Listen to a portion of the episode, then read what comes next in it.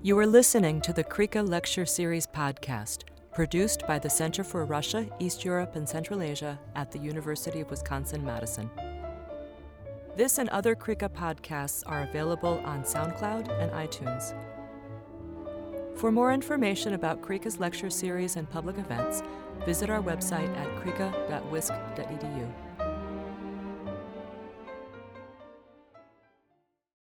Uh, well, hello everyone. Welcome to this week's installation of the weekly lecture series of the Center for Russia, Eastern Europe, and Central Asia. My name is Ted Gerber, and I'm the faculty director of CREECA. And um, as I noted, this is uh, a weekly lecture series. So before we move to today's programming, let me tell you that next week, uh, at the same time, same place on Zoom, as March 4th at 4 p.m. Central Time, uh, we'll have a three-person presentation. The three colleagues will be presenting together. Uh, their lecture is entitled The Gendered Ambiguity of the Post-Communist Transitions, and that's going to be presented by Professors Janet Elise Johnson, Katalin Fabian, and Maria Lazda. And you um, can see uh, our entire schedule on the CREECA uh, website, which is creeca.wisc.edu.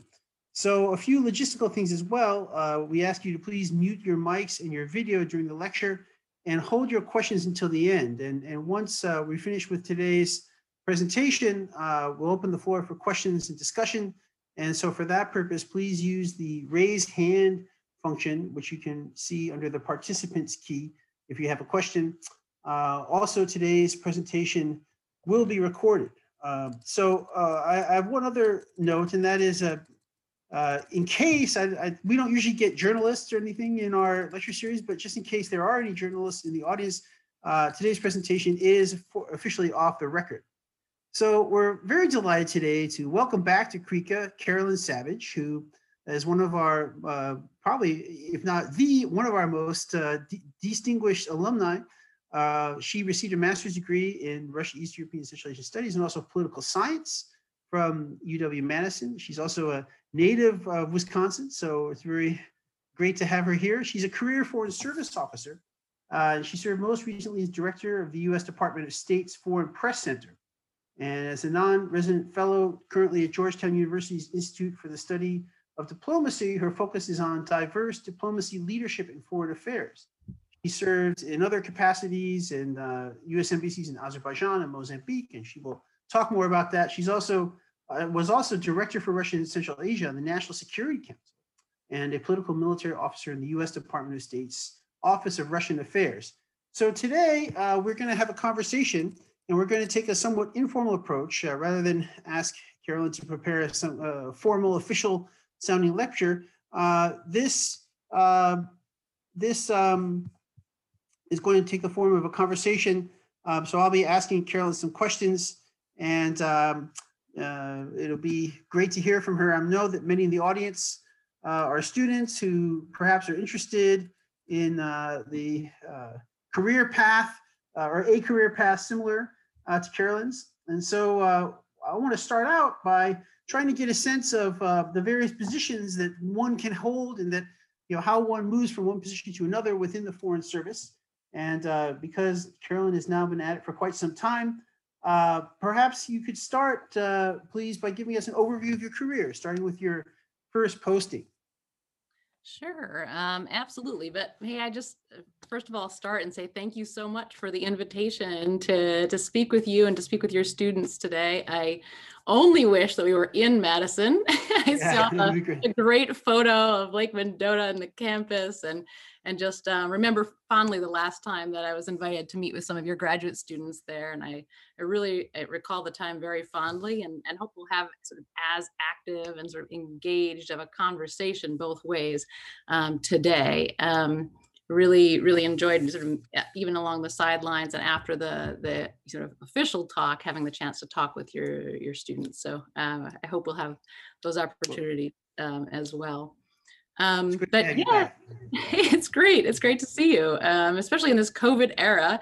Um, it's great that we're able to to do this, and I thank you and applaud the efforts. I know um, technical and logistical efforts to do this sort of thing are sort of uh, you know not exactly new challenges nearly a year in, but still um, are formidable obstacles to that human connection. Um, yeah that I hope um, you know we're able to sort of uh, circumnavigate today. But I guess to answer your first question, you know, trying to get a grasp on how the foreign service career works.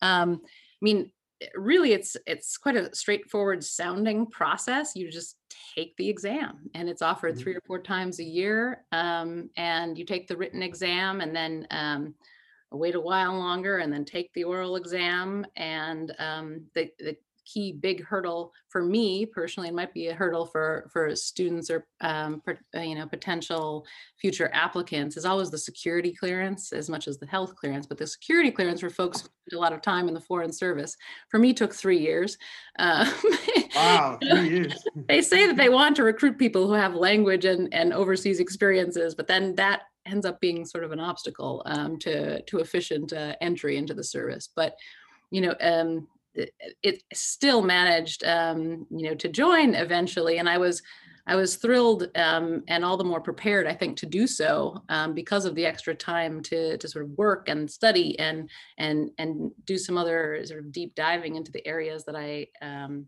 was most interested in. Um, but you know, I came in because I spoke French from undergraduate and from like high school, middle school studies, and then I studied um, Russian, um, starting with a uh, State Department sponsored exchange program in high school. Um, and then I continued studying Russian through college and studied abroad in college, and then continued um, studies in my graduate years. Um, I came in with French and Russian, and the State Department knew it. So that really did shape the two first assignments that I um, was given. And the first two assignments that we get in the Foreign Service are directed assignments. They give you a very long list of 90 or 100 places that you could go. You rank order them, and then it's really just the luck of the draw in terms of what you end up with. Except for people who tis- tested in language, it's really not the whole world that's open. they really did pick me for Luxembourg, my first post, because I spoke French and they needed someone to go with 3 3 French, like professional level French uh, immediately to help out um, during the European Union presidency. It's a great disappointment to me to be assigned to Luxembourg. I was hoping to get Really? to Central Asia or you know do something a little more adventurous uh, right out of the gate um, at 25 years old. Um, but they sent me to Luxembourg and it ended up being a great first experience because it's this tiny little embassy and like a laboratory of all things um, diplomatic that happen are done by a very a small number of people. So I learned a lot during that tour and ended up wearing basically every hat throughout the embassy. Um, Hmm. And then, you know, I was again disappointed, frustrated when I was assigned to Belarus for my second assignment Oh, because I had been offered to be the public affairs officer in Turkmenistan or do consular work in St. Petersburg. And I am public diplomacy coned, which meant that I checked a box saying that I want to do public diplomacy when I took the exam. And I thought, oh, I would love to do public diplomacy in Turkmenistan, but I'd really like to go back to St. Petersburg. So I said, I'll go to St. Petersburg. Um, they sent me to Minsk, and I was like, oh, I'm not sure if I'm going to do consular work in Minsk. It's going to be pretty boring. Well, it wasn't boring at all. Um, about five months into my tour, they kicked everyone out of the country except for me and uh, three of my colleagues, and it ended up being, I ended up being, I think, incredibly well prepared um, from my Luxembourg experience to help basically run everything that 35 Americans used to do um, with four people, um, four diplomats. There was still about 120 local staff. So um, that was a great experience. Both of them. I was disappointed to get the assignment. Thrilled in the end that I was there um, to do to do the the work. And both of those were two year assignments, as those were sort of directed assignments. They're pretty standardized at at two years. And after that, you know, I had been given the advice that you should come back to Washington to learn how the Washington policy making process Mm. works. Um, whereas we sort of implement the policies at posts, you really do make participate in the policy making process, um, even in a very junior position as I was in at the Russia desk, um, you know, in very significant ways. So um, I uh, went back to the Russia desk, as I think um, you you mentioned in your introduction. I did the pol-mil and foreign policy job for Russia at the time that we were just starting the reset with Russia. Anybody remembers that still, in Oh two- yeah. in 2009. Yeah, it seems like the distant memory compared to the last few years. But um, it was an interesting time to be doing a lot of work, sort of building up the cooperative elements of the relationship um, and and working on a lot of the sort of big pieces of that, you, you, know, between Iran cooperation and Middle East peace. Worked a lot on Afghanistan and Afghan transit because we were really building up our force presence um, in Afghanistan. At that time, we needed Russia and Central Asia um, to a great extent to to cooperate with us on um, sort of legal grounds, but then military um, transit um, through their countries so it was on the grounds of that work that I was recruited, as you mentioned, to go to the National Security Council, um, where they let me work on um, Russia and Central Asia policy, um, mm. which was a great opportunity. Um, and I think just, you know, it was at the right place at the right time. Um, and um, well, you know, it turned out to be a very formative and very exciting time um, for my career. Um, at the same time, then I was getting married um, to a man who was an Africanist by vocation, um, and he left the Marine Corps to join the State Department. And we agreed that for our first assignment, we would go to Mozambique, and we put all of our eggs in the basket of lobbying the world to give both of our careers a chance um, in Mozambique. So we, I left the National Security Council and moved to be a public affairs officer in Mozambique. I was in charge of about an 18 person team running all sort of media, um, cultural affairs, educational programming, and civil society support um, for our 800 person mission in Mozambique. Wow was great and it was a total change of pace and way outside of my uh, sort of academic and, and, and professional experience that thus far, um, but a, a, really great learning experience as well.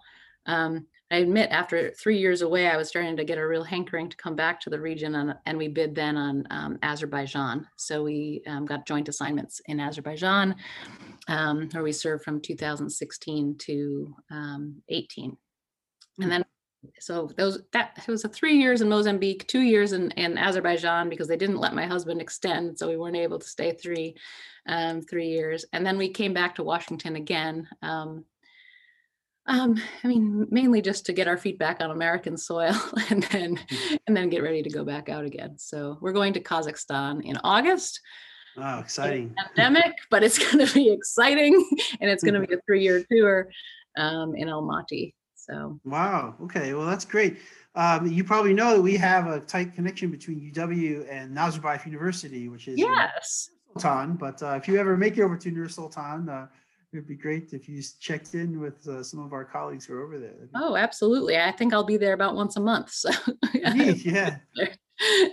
um, so then, I mean, before I ask the next question, just a few quick follow-ups. Um, so, so it sounds like you know, uh, you, you're you're in terms of like where you go for each posting, I mean, your typical postings last for three years, it sounds like, and then you have a little bit of say, but not total freedom in terms of where you go next. And is that fairly typical of uh, foreign service officer careers? It, you know, you get some discretion, but not, you know, free will, so to speak.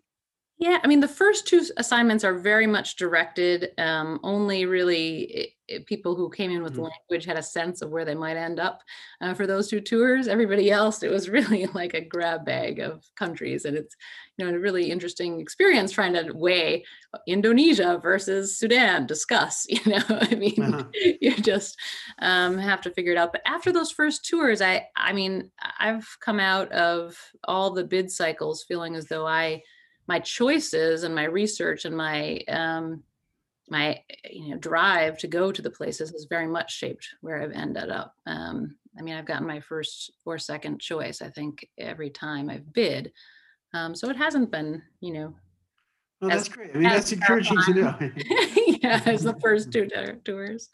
So, so you also mentioned that uh, people with language skills, language training, it, some uh, it takes longer for them to get a security clearance. So I want to ask you about that. Is that uh, what is the reason for that? And um, you know, is it uh, does the government trust people who speak foreign languages less than uh, people who only speak English? I don't know if I would go that far. Now, I, am exaggerating. I mean to be clear, this happened long ago, and um, you know I've been in 17 years now, um, so hopefully things have sped up by now. Um, but I would say that every place that you've lived requires an extra file, and that requires a different set of people uh. go and knock on the doors and make the phone calls to all the people that you've known. And if you've been in touch with a lot of foreigners, well then they're going to call you know and and dig a little bit deeper. So they kind of make you do an exhaustive list of foreigners that you've lived with and then have been close friends with and had close contact with. So it's it's a double sword right? Um, of course you want someone who has the ability to connect and yet yes yeah. that um, extra bureaucratic Leads to extra vetting, extra, you know, uh, background checks and so forth. Right? Okay, well, uh, so, you know, you received a master's degree or at the UW or joint master's degree. And um, I know we have a lot of students who are either currently in master's programs or else uh, undergraduates who are thinking about uh, perhaps undertaking master's level study. So I'm curious how you see your master's uh, training fitting into your career. Did, did it, you know, was it useful? Was it a waste of time? Was it just a, uh, kind of a credential? Uh, could you give us some examples of how it may or may not have proven useful to you to, to do that master's? So I found it to be wildly useful in many different ways and still continues to be um, for a lot of different reasons. I mean, not just the language, which seems like the most sort of obvious and sort of almost tangible, you know, Mhm. uh, demonstration of of you know what a sort of can take away and and put to work, but also the the sort of disciplined writing process, the reading and then briefing, analyzing. Um, in a written form and an oral form is really something uh, you know both the written form and the oral form that you have to be really good at and Mhm. and having had this sort of master's level um, kind of training that I got at, at, at Madison with the CREECA program was was um, you know in- uh, undoubtedly very helpful um, to make clear and persuasive and also sort of fast and regular briefings um, is just part of the daily, if not hourly, work of the diplomat. Um, and I also would say, you know, I really think the multidisciplinary approach of my CREECA training was very helpful um, in a lot of ways. I mean, the basis in, in sort of the broader areas that I studied there, including like literature and history, in addition to and geography, in, in addition to just you know politics, which sort of people when you think of diplomacy, okay, it's m- Mhm. mainly political government related um no it's really um you know the basis to connect with people is actually much much broader than that and so doing the work on the ground um Hmm. that has been a benefit but um you know also i got to the russia desk as a very junior officer. I'd been in like five years i think by the time i was the pol-mil officer in this big job. And there were about 15 or 16 of us on the desk at that time of whom of which uh, like uh, maybe two to three of us spoke the language and very i mean maybe one other. She actually had a phd from austin and in the field. And um, she and i were the only two out of 15 who had serious academic training in this area and um, you know i was charged at the time i sort of volunteered to set up this briefing series where i brought in a bunch of academics and think tankers to to brief the desk because most of the desk, that is the people making the policy on a day-to-day basis, didn't have a background in Russian uh, and Russian studies and Russian areas. Wow. So uh, I know it seems hard to imagine, right? Uh, Yeah. it's a little hard to imagine. It's a little scary to think about, actually. it is. And so, you know, but guess who my first briefer was? It was Fiona Hill. She was our first briefer. And I managed to line Oh. up all these people um, to come and tell us, you know, how they saw Russia. And, and well, it was great, you know, 15 of us around a table trying to learn everything that we learned in a master's program probably wasn't as, as thorough as as it could have been but it was a it was a start um, and i was really well poised to be able to help inform inform the group i thought um, All right. Well, that's good to know then. So for all you MA students out there, it's uh, well worth your time to uh, do lots of writing and learn the language really well and all that stuff. Uh, so you know, for a lot of us, uh, the whole uh, U.S. government policy making and diplomacy processes are somewhat opaque. You know, we hear on the news that the U.S. is doing this or the other, uh, but of course, we recognize that the U.S. government is a big, complex animal and that its various pieces don't always see eye to eye and there must be you know internal debates and conflicts among different agencies so uh, maybe you could give us some insights into what happens you know on the for for somebody in your the positions you've held uh, when there's conflict within the government you say i mean just to take an example like maybe the defense department the department of state have different uh, policies with respect to a particular issue. What what goes on behind the scenes? If you give us, uh, obviously without naming names, I guess, uh, uh, when when those kinds of conflicts arise.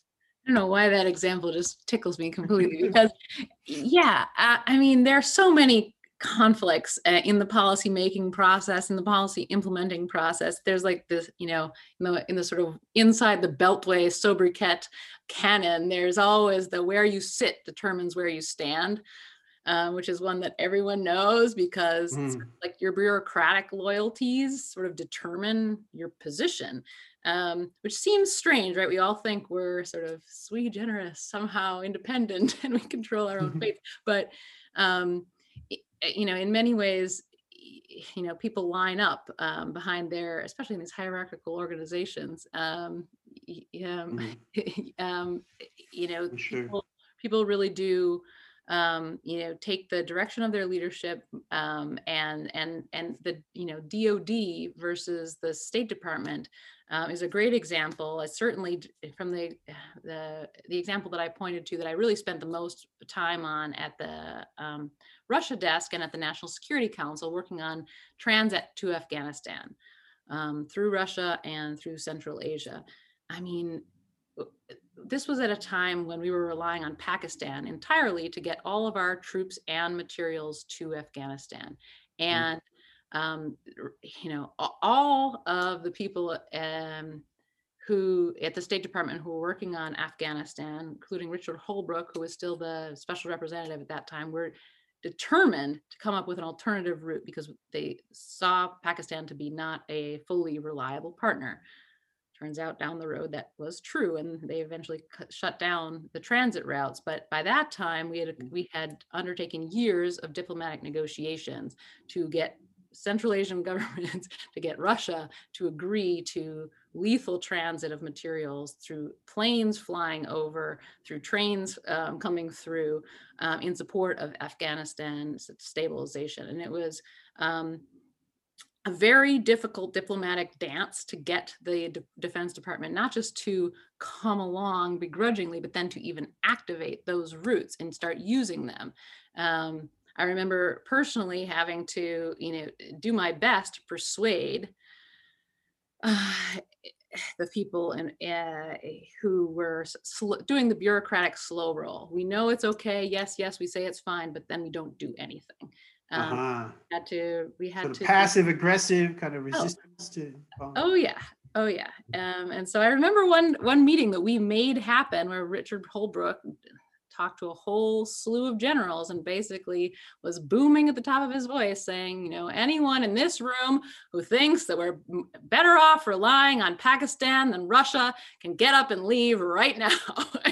It was his way of saying like we're going to get this done and you know we did within weeks sort of start the planes flying and the trains rolling.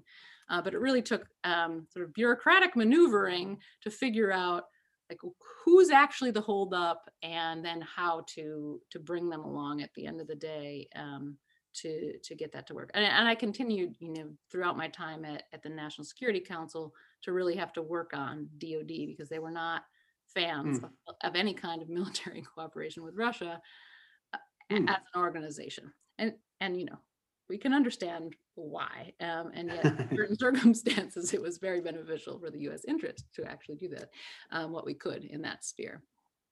I would say that's also, very. oh, sure. Go ahead. Sorry. No, go ahead. I was going to mention. I, mean, I think that in all the embassies overseas that I've ever worked at that have a large interagency, there's always these sorts of dilemmas.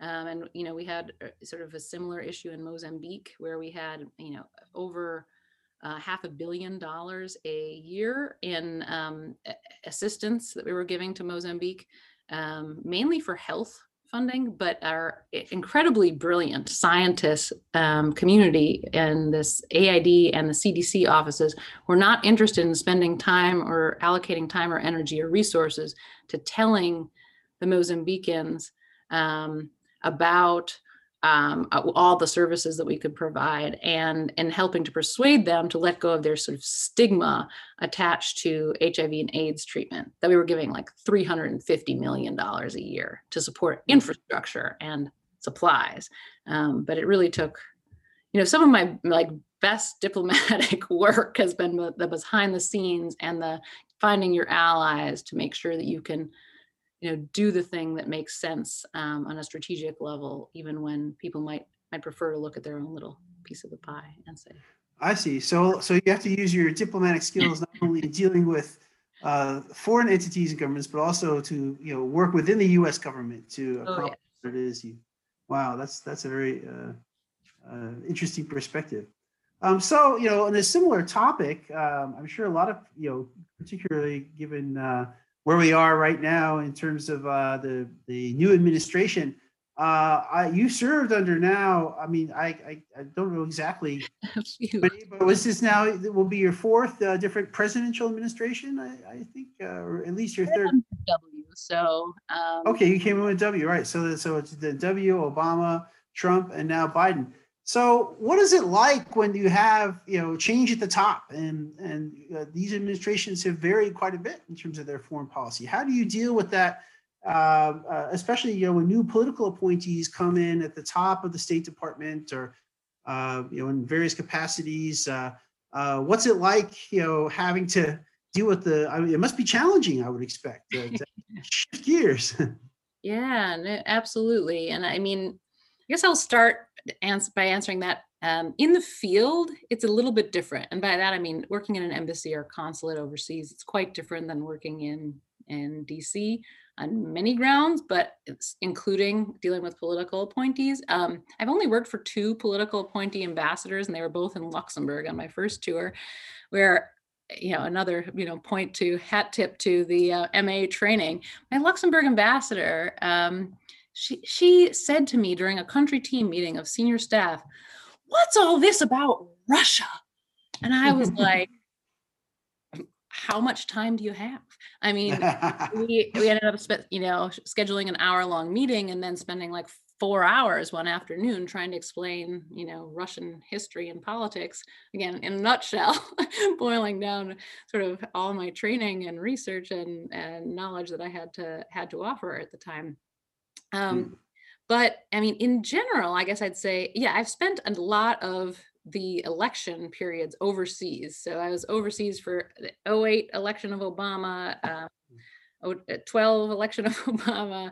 I was in 08, I was in Belarus. 12, I was in Mozambique. 16 for um, Trump's election, I was in um, Azerbaijan.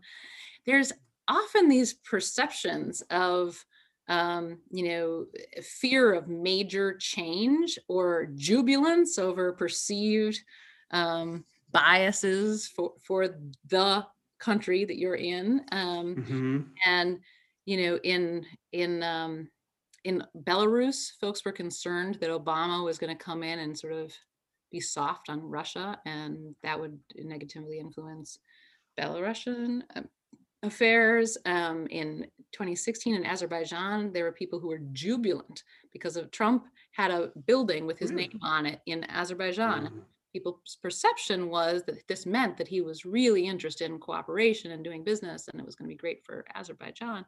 Um, but the end of the day, most countries that we serve in overseas, um, our policies don't change that much um, in terms of what we do every day. This massive body of work continues with some changes and mm. nuances and tweaks around the edges. But I mean, we still have this, you know, the civil service, this foreign service um, that is still doing a lot of mm. the, the sort of cooperation and partnership work, um, sort of regardless of what's happening in Washington. And, you know, the exceptions would be the the massive countries that really are in the headlines, which you know usually are countable on one or two hands. Um, but um, even in those countries, I'd say uh, there's still a, a, lot of work that diplomats are doing that isn't changed that much. Um, so you know it it feels slightly more insulated overseas when you have a, a change of power. Um, in dc it can be um, you know quite different and quite different feeling in part because you're part of the policy making apparatus and sometimes you're a lot closer to the political um, leadership Um, so you're watching and and involved in decision making processes. Sometimes watching people make bad decisions and wrong decisions, and um, you know, I eh, certainly find it to be um, challenging to watch bad decisions being made. I also find, um, you know, it's a it's a strange um, it's a strange sort of um, load to to to take up to decide, you know, how much of your own blood, sweat, and tears to throw on the table and and throw down and try to make your voice heard and argue for a better position. Um, you know, it's it, it, can be it can be really sort of heart wrenching if you don't win those battles. But I do enjoy the, the opportunity um, to to do so and and to hopefully get some victories along along at least the sidelines um, for making better policy and making better decisions.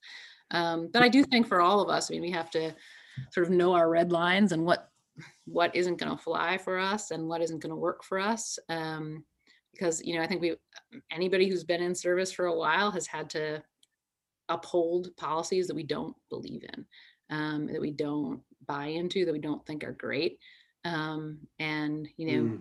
it's it can be hard yeah i can only imagine it must be very frustrating. Uh, but but there is, I mean, so so you're suggesting that there are some occasions where you know you can push back a little bit, or at least you can raise some concerns that you might have uh, without fear of retaliation or fear that it might adversely affect uh, your chance for promotions or things like that. I mean, is that you know do do foreign service officers uh, is there some kind of policy to you know to guarantee that you have at least you're able to express concerns if you have them or yeah you know it's difficult um it's difficult to know how far you can go and how to to go there um, appropriately there are awards that our union give uh, every year at numerous different levels and for different specialties um, for dissent constructive dissent um, mm-hmm. so um, I mean,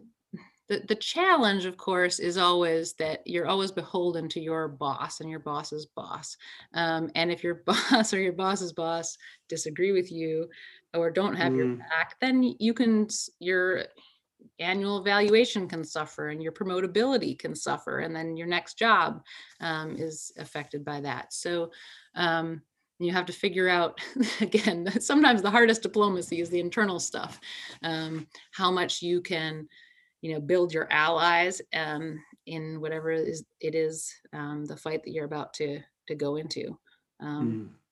so like yeah. if i was trying to bat with the dod i all my bosses were lined up that that's what i was going to do and i was going to try like hell to get them on board and if i couldn't then i would bring in bigger guns so mm-hmm. so but yeah so but, i mean that but I, that's the case in any organization right i mean yeah. it's not unique yeah. to the us government you have to get your boss and, and the, your immediate boss and then their boss on board. Otherwise, you really risk. Uh, so that's that's. But it's good to know that at least there's not this kind of top down only a flow of directives and so forth. There is some oh. leeway for discussion. Absolutely. In fact, I was sharing an office at Georgetown two years ago with this colonel, this Army colonel, who was also a fellow there, and you know, we, we sort of joked about it um, that you know the the directive and his sort of joke was that the directive comes from the army general and everyone says yes sir very good sir goes about implementing the directive. Whereas in the state department you know the, the the general gives the directive, the senior level official gives the directive, and everybody commences their debate on whether or not thing. so um, they're just different cultures entirely. I think in in that is just you know and again sobriquet that I think reflects the the different cultures. Yeah, that is very very interesting. Um, okay, so another one thing. So so far we talked mainly about sort of internal government operations and uh, implementing policy and so forth. Uh, but have you had the chance when you've been posted in uh, you know embassies or other uh, areas abroad? Have you had the chance to work with local populations? I mean, you referred a few times to those, but uh, could you tell us more about that? I know a lot of people who are considering foreign service, you know, they're interested in the diplomacy or the the politics of it, but they're also very interested in engaging with the local population. So, what opportunities present themselves to do that? In the jobs you have? Oh, yeah. I mean, that's why I wanted to do this job, right? I loved living abroad. I loved the contact with local populations. I loved living with host families and hanging out with students and um, teaching them and um, getting to know them and their different perspectives. So, yeah, that for me too, that was a big concern coming into the Foreign Service because being a student, um, you don't have this official American um, sort of uh, you know you know badge or albatross depending on your perspective around your uh, around your neck. But um, I really actually have found myself to be um, as connected to the local populations as I have the energy and time to give. And I really try intentionally to make it a focus to get out of those embassies and get out into the world. Um, and and actually, sometimes the and I think usually the by virtue of my position, at least thus far overseas, I've had entry into so many great um, opportunities to meet some of the most dynamic and interesting and, and fabulous people um, that I could have ever hoped for. Um, particularly, you know, I've, I've, been the public affairs officer in three countries now, in Belarus and um, Azerbaijan and Mozambique, and that's the mm-hmm. the area of the embassy that's really charged with all outreach beyond the government, including journalists and teachers and students and um, civil society organizations. So you know, in the PAO job in Belarus, I was funding almost all the major civil society organizations in the country. Um, pers- you know, I was the only one left, so I was the main decision maker, and I got to know all the heads of organizations. We were funding independent media. I knew guys who were printing their newspapers in their garage, and I was funding them with such happiness um, in my heart because um, I knew their story. I knew, you know, sort of what they were putting into their, mm-hmm. their work. Um, and you know we had american corners in all of these countries as well um, 12 of them in belarus um, that you know there were basically librarians who doubled as english club leaders and english conversation club leaders and film club discussion club coordinators. And you know in these corners of belarus where there's very little going on and there's very little regular american presence um, they sort of um, I, wanna, I don't want to say they're like extra American ambassadors, but they were people who loved us and loved learning English, teaching English, and um, talking about the sorts of values that we're trying to promote. So whatever moral support and, and other support that we could provide for them, I loved doing, and I, I got to know all, you know those those librarians very well. Um, but I, I, say that some of the cultural work that I did in Belarus too was extremely um, powerful and mm. impactful. Mm. Um, to me in a place where we couldn't do a lot because there wasn't a, a huge amount of um, independent media that had wide distribution. You know we did a ton with uh, doctor, documentary filmmakers. We'd bring over filmmakers to run um, you know master classes and then documentary film festivals. And i would use that opportunity to bring together opposition activists and artists and mm. actors and you know, it, it was an interesting uh, constellation of like-minded people who wanted mm-hmm. interesting kinds of changes for their societies. Um, and then, you know, the educational programs, I really feel um, in Azerbaijan, as in Belarus and in Mozambique, those English language teachers throughout the country are some of our best allies. And they're trying to teach this um, language and get their hands on the best kinds of materials, and we can help them do that. Then that's great work. So we help fund their conferences and their trainings and would go out to visit them and help them however we could. Um, everywhere I went. I got to know some fabulous English language teachers um, through that mm-hmm. time. You know, in Mozambique, I had this Martin Luther King Institute head who was a professor, and he was teaching debate to high school students. And I said, how about if you do one on American policy in the run up to the elections in 2012? And he did this whole series for a semester um, that culminated in a sort of headliner um, event at our inaugural or at our election party where these high school students were debating and taking on sort of the personas of the vice presidential candidates and then the presidential candidates. And then there would be a democratic process at the end where all the people at the election event were voting for their you know the top debater. And um, you know it was really uh, civic discourse um, training that um, that was that I, I thought very powerful um, Wow. Well, I mean, that's quite a wide range of different uh, experiences, but clearly uh, it's been a big part of your your job. And uh, I realize that uh, I mean, it makes sense that a place like Azerbaijan that, that English teachers would be, you know, a group that uh, you know the U.S. embassy would work with to try to, you know, give them materials and resources. Because uh, I guess you probably are limited in terms of the sort of, you know, pro-democracy types of NGOs and other contexts the U.S. would. Yeah, sometimes. Though, you know, we managed to restart our our um, funding support to civil society organizations in Azerbaijan when I was there after they had been closed down by the government for four years. Um, we mm-hmm. restarted our sort of small grants program, um, basically for any kind of sort of innovative, democratic. Um, sort of uh, organization that you know wants to do some kind of democracy building effort. Um, often getting these organizations from nothing to something um, mm. with you know as little as twenty five thousand dollars, but um, and made the world of difference. So I really love seed funding for these tiny organizations that would otherwise not exist. Um, was really yeah, I mean that's cool. really important. Yeah. Uh, okay, so what would you say? Uh, what has been some of the you know great pick, maybe one or two of the most difficult challenges you faced in your job? Uh, and then maybe one or two of the most rewarding experiences. Challenging. You know, when I when you ask me about challenges, what immediately comes to mind and rewards, truthfully, is like the people aspect of the mm-hmm. equation more than like the high policy.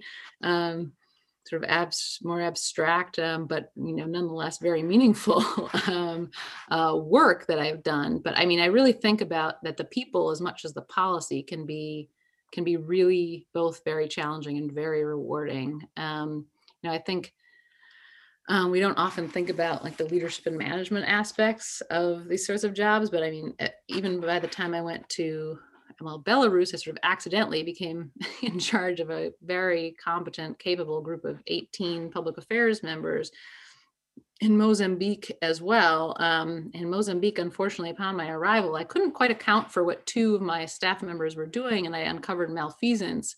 Um, mm. They were selling access to our exchange programs and our educational advising programs. It is, if you want to learn how to study in the United States, you can pay me some money on the side. And, you know, it took me a while to excavate that problem and then to fire them and then rehire other people and train them that was very challenging um, because I couldn't um, talk publicly to the other staff members about what was going on, and I had just arrived. Um, so it made me probably look like a, a monster for a while until until some of the parents started coming forward and saying, "I gave them all this money, and they promised me an exchange program," and we're like, "We don't sell exchange programs." Ah, goodness, yes. Yeah, that was really depressing. But um, fortunately, we turned it around, and I think changed the narrative that the United States doesn't just sell access to the highest bidders. Um, so oh, that's pretty dangerous one to have out there.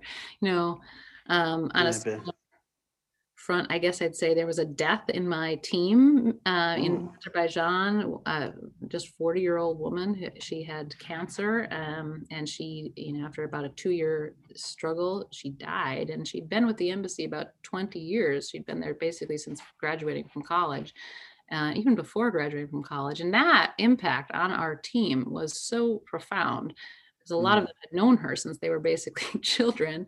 And, um, you know, I, I, really felt like that was one of the biggest challenges for me personally was sort of shepherding the team and and and supporting them um, and you know finding resources and ways to honor her and support them um, but um you know and yeah.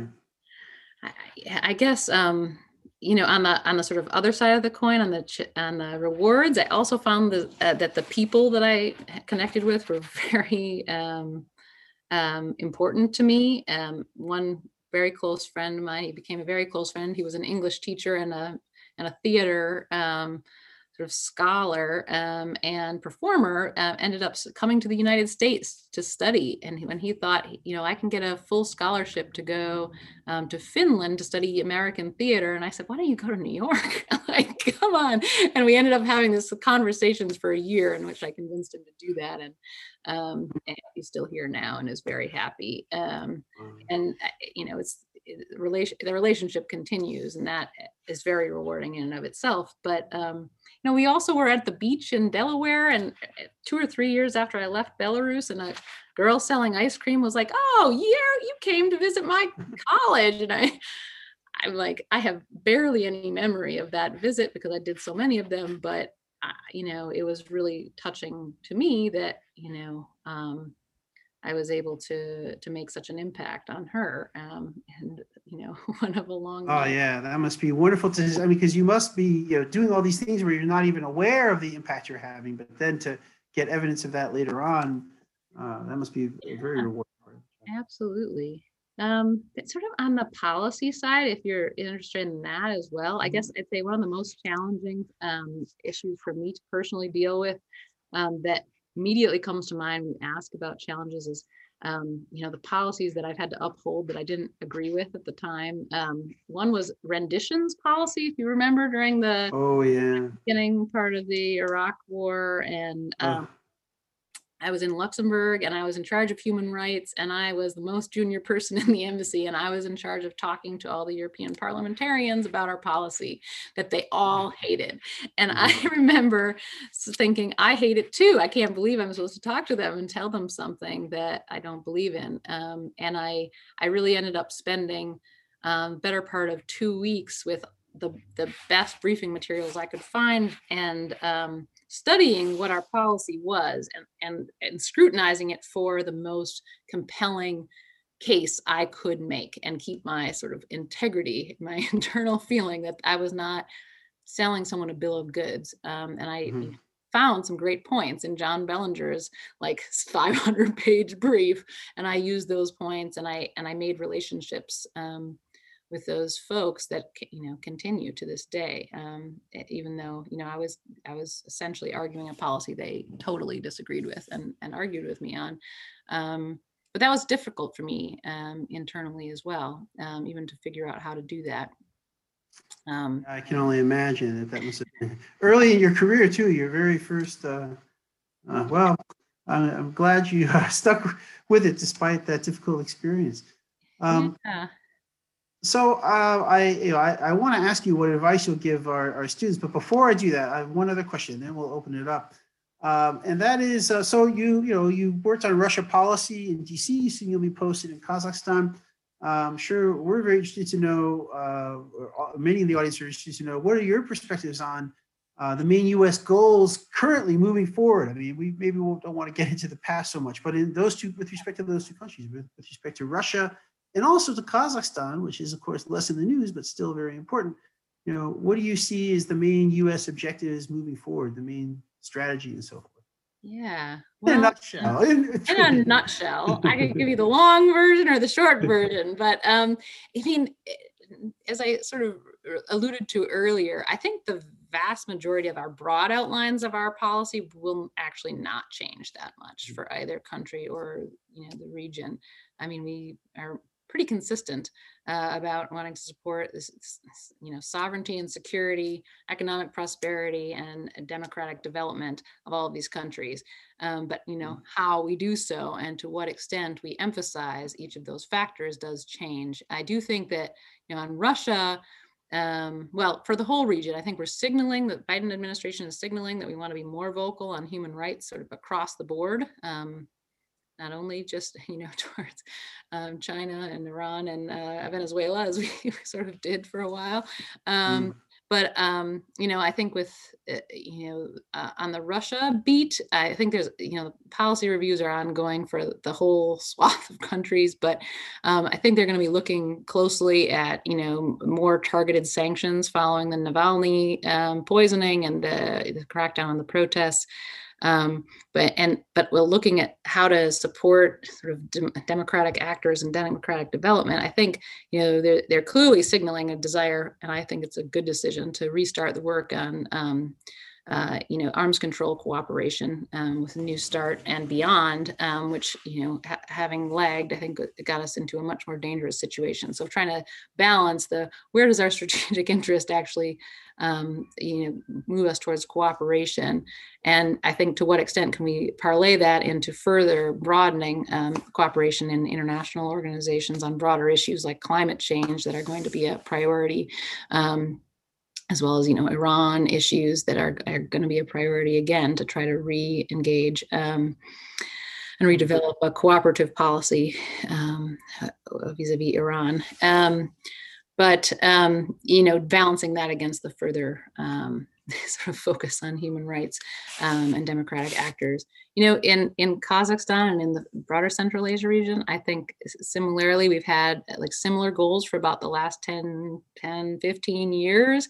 Um, the main difference being that there was that period that I was ta- speaking about earlier, where the Afghanistan buildup mm. and the focus on Afghanistan really did, may took away the question of why Central Asia? Why should we pay attention to Central Asia? And DC's attention was pretty well focused on yes, Central Asia counts and, and Afghanistan lens, you know, you can debate whether that in and of itself was enough, but that was part of the reason why Central Asia was, um, you know, very prominent. And now I think it's it's just um, more true that Central Asia in and of itself has to try a bit harder to compete for that kind of um, the kind of political attention, the kind of economic attention mm. um, uh, from from the DC policymakers. But um, is there a sense that uh, it's kind of you know Russia and China have been very involved in the region? They've really ramped up their uh, efforts. You know, China economically, Russia militarily, of course. Is there a sense on the part of U.S. policymakers that really that's kind of Russia-China territory that are you know although we should have a presence, of course,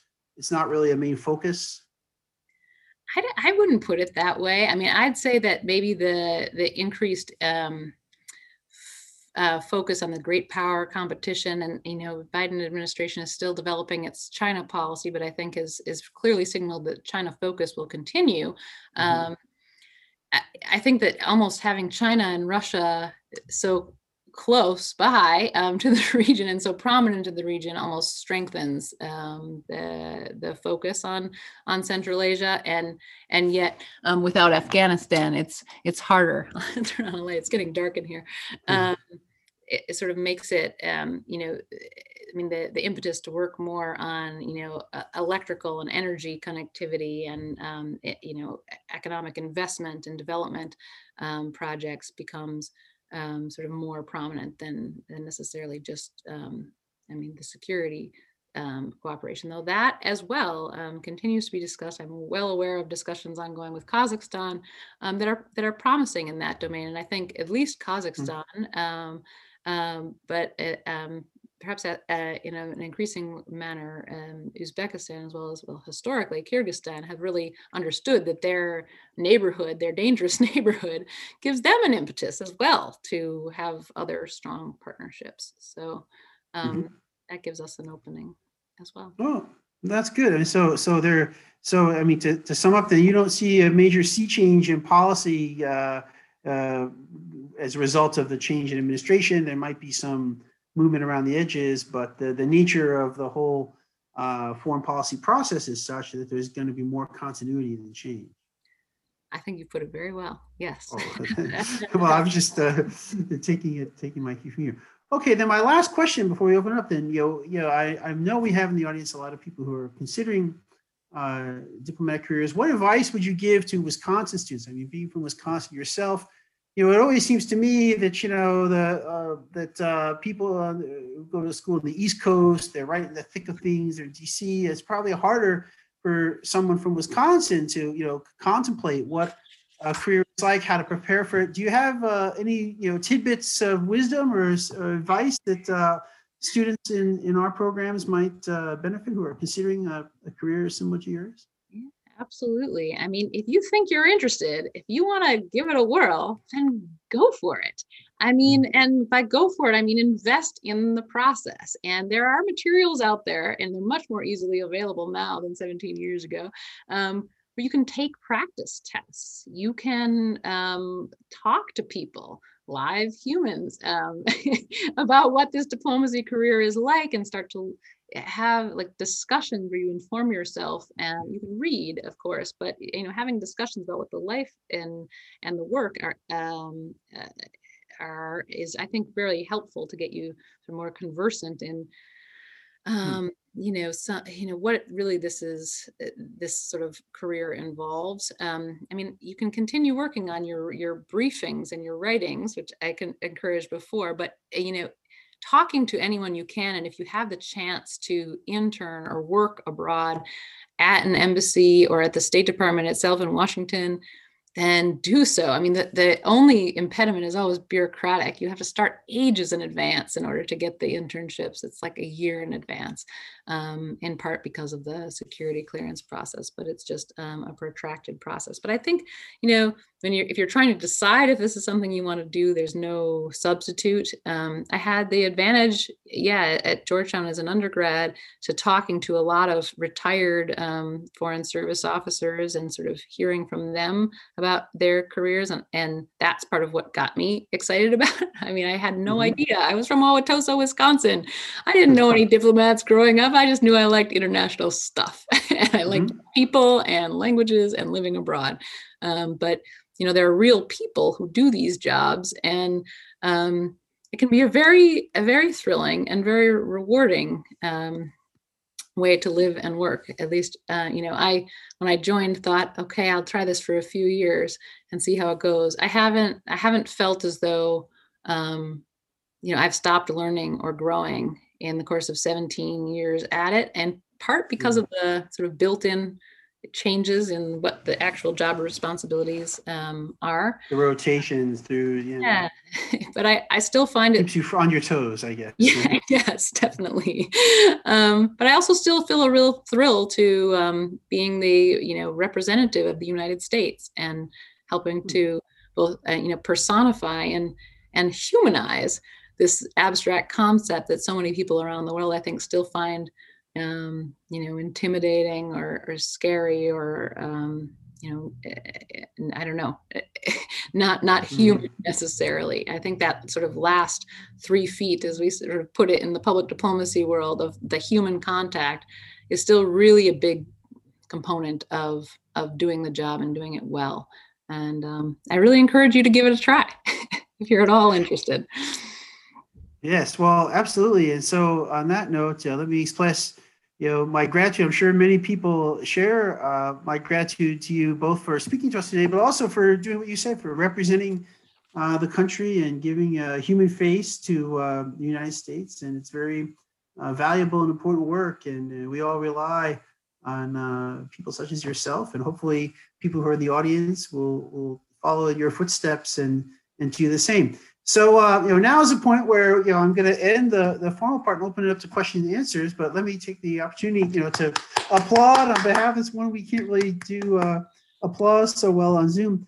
Uh, so thank you very much. And now we have time for some questions. So um, I see there's a bunch of comments in the chat. I of course haven't time to read those. So I I'll but uh, I see. So please use the raise hand function, and then I'll recognize you uh, as you have questions. Um, so the raise hand function is in the participants window at the bottom left. And um, just give a moment for people to formulate their questions. I don't see anything yet. The people can be shy. Uh, no need to be shy. It's a, I see there's some questions in the I see you guys talked with my husband about clearances. I'm glad he's actually. Oh, I see you're talking about that. he's a diplomatic security agent, so he knows this stuff better than I do. So I'm glad you hopefully got your questions answered that way. Okay. Uh, questions, comments? Anyone? I mean, normally I would step in and kick these off, but I've already been asking a lot of questions. a lot of good questions.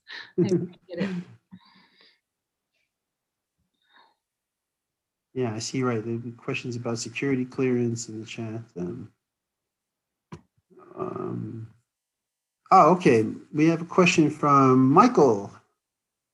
So, Michael, you want to turn on your mic and ask your Yeah, that might help actually. That's great. Thanks. Um, I had another application process question. Uh, I was interested in knowing, I think state is unique among the various uh, foreign relations agencies uh, in the fact that it does not polygraph applicants. I was wondering, is there a reason for that? And is that likely to change? It would be, I would be hard pressed to answer why we don't polygraph, but we don't polygraph. Um, unless, um, and I learned this today from my husband, who I think you've been corresponding with, um, unless we go on a detail to um, another agency that normally requires polygraphs for its employees, then in, in that case, state employees would be polygraphed um, prior to going and then when they come back. Um, those other agencies for certain countries uh, routinely polygraph all of their employees going overseas or coming back, and certainly for employment um, with at least the, intelligence agencies. Um, and you know the FBI, CIA, DIA, they all polygraph routinely as part of the hiring, and then sort of ongoing um, regular requirements as well. I don't know why state doesn't. We simply don't, um, and I don't know anyone who has been polygraphed working for state. Okay, thanks. Okay, now we have uh, David. David Kuter. I'm not sure how to pronounce your name, but uh, Yes. Why will you be in Almaty rather than Nur Sultan? Good question. ah, Good question. Yes, Nur Sultan, um, the great capital in the north, um, is the home of our embassy.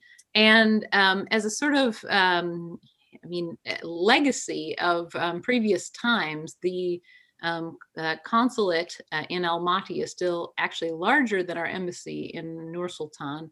Uh, it has about 260 people, um, and it is the major regional hub for I think seven agencies work throughout Central Asia and the broader region, um, including CDC and AID, um, DEA, uh, Foreign Commercial Service. Um, because Almaty, I, th- I think for a number of different reasons, but in part because it has such a so many um, international connections uh, that are very easy to make. Um, or- Organizations, including a lot of um, foreign embassies, actually have the embassies still um, if, for the region in Almaty so that they can serve, um, you know, more than one capital um, and, and get around easily. It's just the largest and most metropolitan city um, as well. So I think it's um, just a bit of a legacy from from previous era when Almaty was the capital. well, from what I hear, you know, from my regular travels to Nur Sultan, many people in Nur Sultan wish they were in Almaty. So maybe you're fortunate. Yeah, I m- admit I purposefully went to Almaty because it's a little more temperate, um, and I, I think it's a very nice city. So I hope you'll get the chance That's to a nice city. there. Yeah, absolutely. Um, okay, Brendan Scholl, you have the next question. Yeah. Hi, guys. Um, thank you again, everyone, for everything you're doing and taking time to meet with us today. Um, I just wanted to ask um, in terms of your transition from your previous job to a public affairs officer, I just wanted to know what your experience was like with um, transitioning different jobs within the State Department and if they welcome that and what kind of a process that was. You know, it's fairly standard um, to jump around a lot. Um, you know, there are five cones within the generalist generalist sort of foreign service track where you take this exam and become a, a generalist you're signing up to be available to do a range of different work in either the political cone the economic cone the public diplomacy cone consular cone or the admin cone. And you know all of us check one box as we take the uh, the written exam saying this is what I'd prefer to be hired as. And um, depending on your experiences and your proclivities you can end up not doing very much work in those cones at all or doing a lot of work in your own cone. Um, but it's it's fairly standard and is is pretty um, institutionally encouraged to do work outside of your own cone. All of us are basically um, guaranteed more or less to do at least two years of work um, of consular work that is doing sort of uh, work doing visas and and support for american citizens overseas um, and then beyond that it's uh, the jobs are are basically a function of how you apply for them and lobby for them and make the case that you're the best person to do them um, you know, amongst it's sort of like a regular job application, except it's a smaller pool of people who are applying. Um, so it, it, it's a pretty routine. Uh, if jobs are slated to be foreign service, then that you will have someone, you know, cycling in and out after usually two years. Great, thank you so much. Sure thing. Okay, uh, we have another question from Anne. Um, this is less about the kind of actual diplomacy work that you do, but I was just wondering, having to relocate to places that are so far away from your home in the US, what's it like and how do you kind of plan for living in, for an extended period of time with basically nothing? Yeah, that's a good question. And that's, you know, as much as I really encourage, genuinely encourage anyone who's interested in the foreign service career to like give it a whirl, learn as much as you can, try it out. Um, it's not for everyone because of this reason. Um, and I think, um, you know, the lifestyle components, the lifestyle aspects of the job can be very challenging. Um, you know, even as a, I was 25 when I joined. So I, um, you know, I really felt as though packing a suitcase or two and getting on an airplane to the other end of the world wasn't that strange for me. I'd done it several times previously for internships and study abroad. Um, it's increasingly difficult, though, now that I have not only a, a, diplomatic spouse that whose job and happiness is is important to me as well, uh, but I have two children who are nearly four and seven um, and you know all of their sort of things yes um, but also their emotional needs and their friendships and their relationships with our family are really important um, as well. So uh, it's very complicated. I would say uh, we go dark like in terms of doing anything beyond the essentials during every move for probably six months at a time maybe three or four months prior to our move and then three or four months after because it's just so logistically and emotionally cumbersome uh, to manage all of those aspects um, you know including the emotional part. It's hard to like disconnect like actively from your community. And then when you get to a new place okay the first time okay the second time but the third and the fourth and the fifth and sixth time um, make a new community in terms of friendships in terms of um, you know people who you can talk to about your work.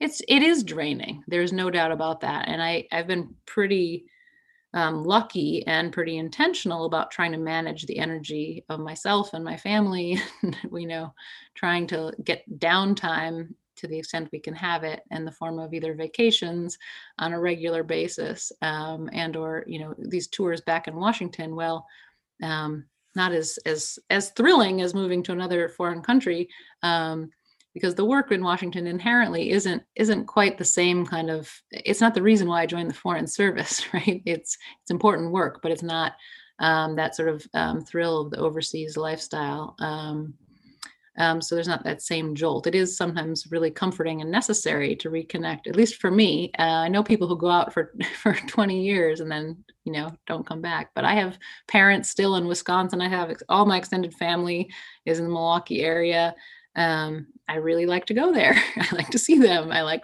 to, to know them, um, as well as my parents. So it's a major consideration.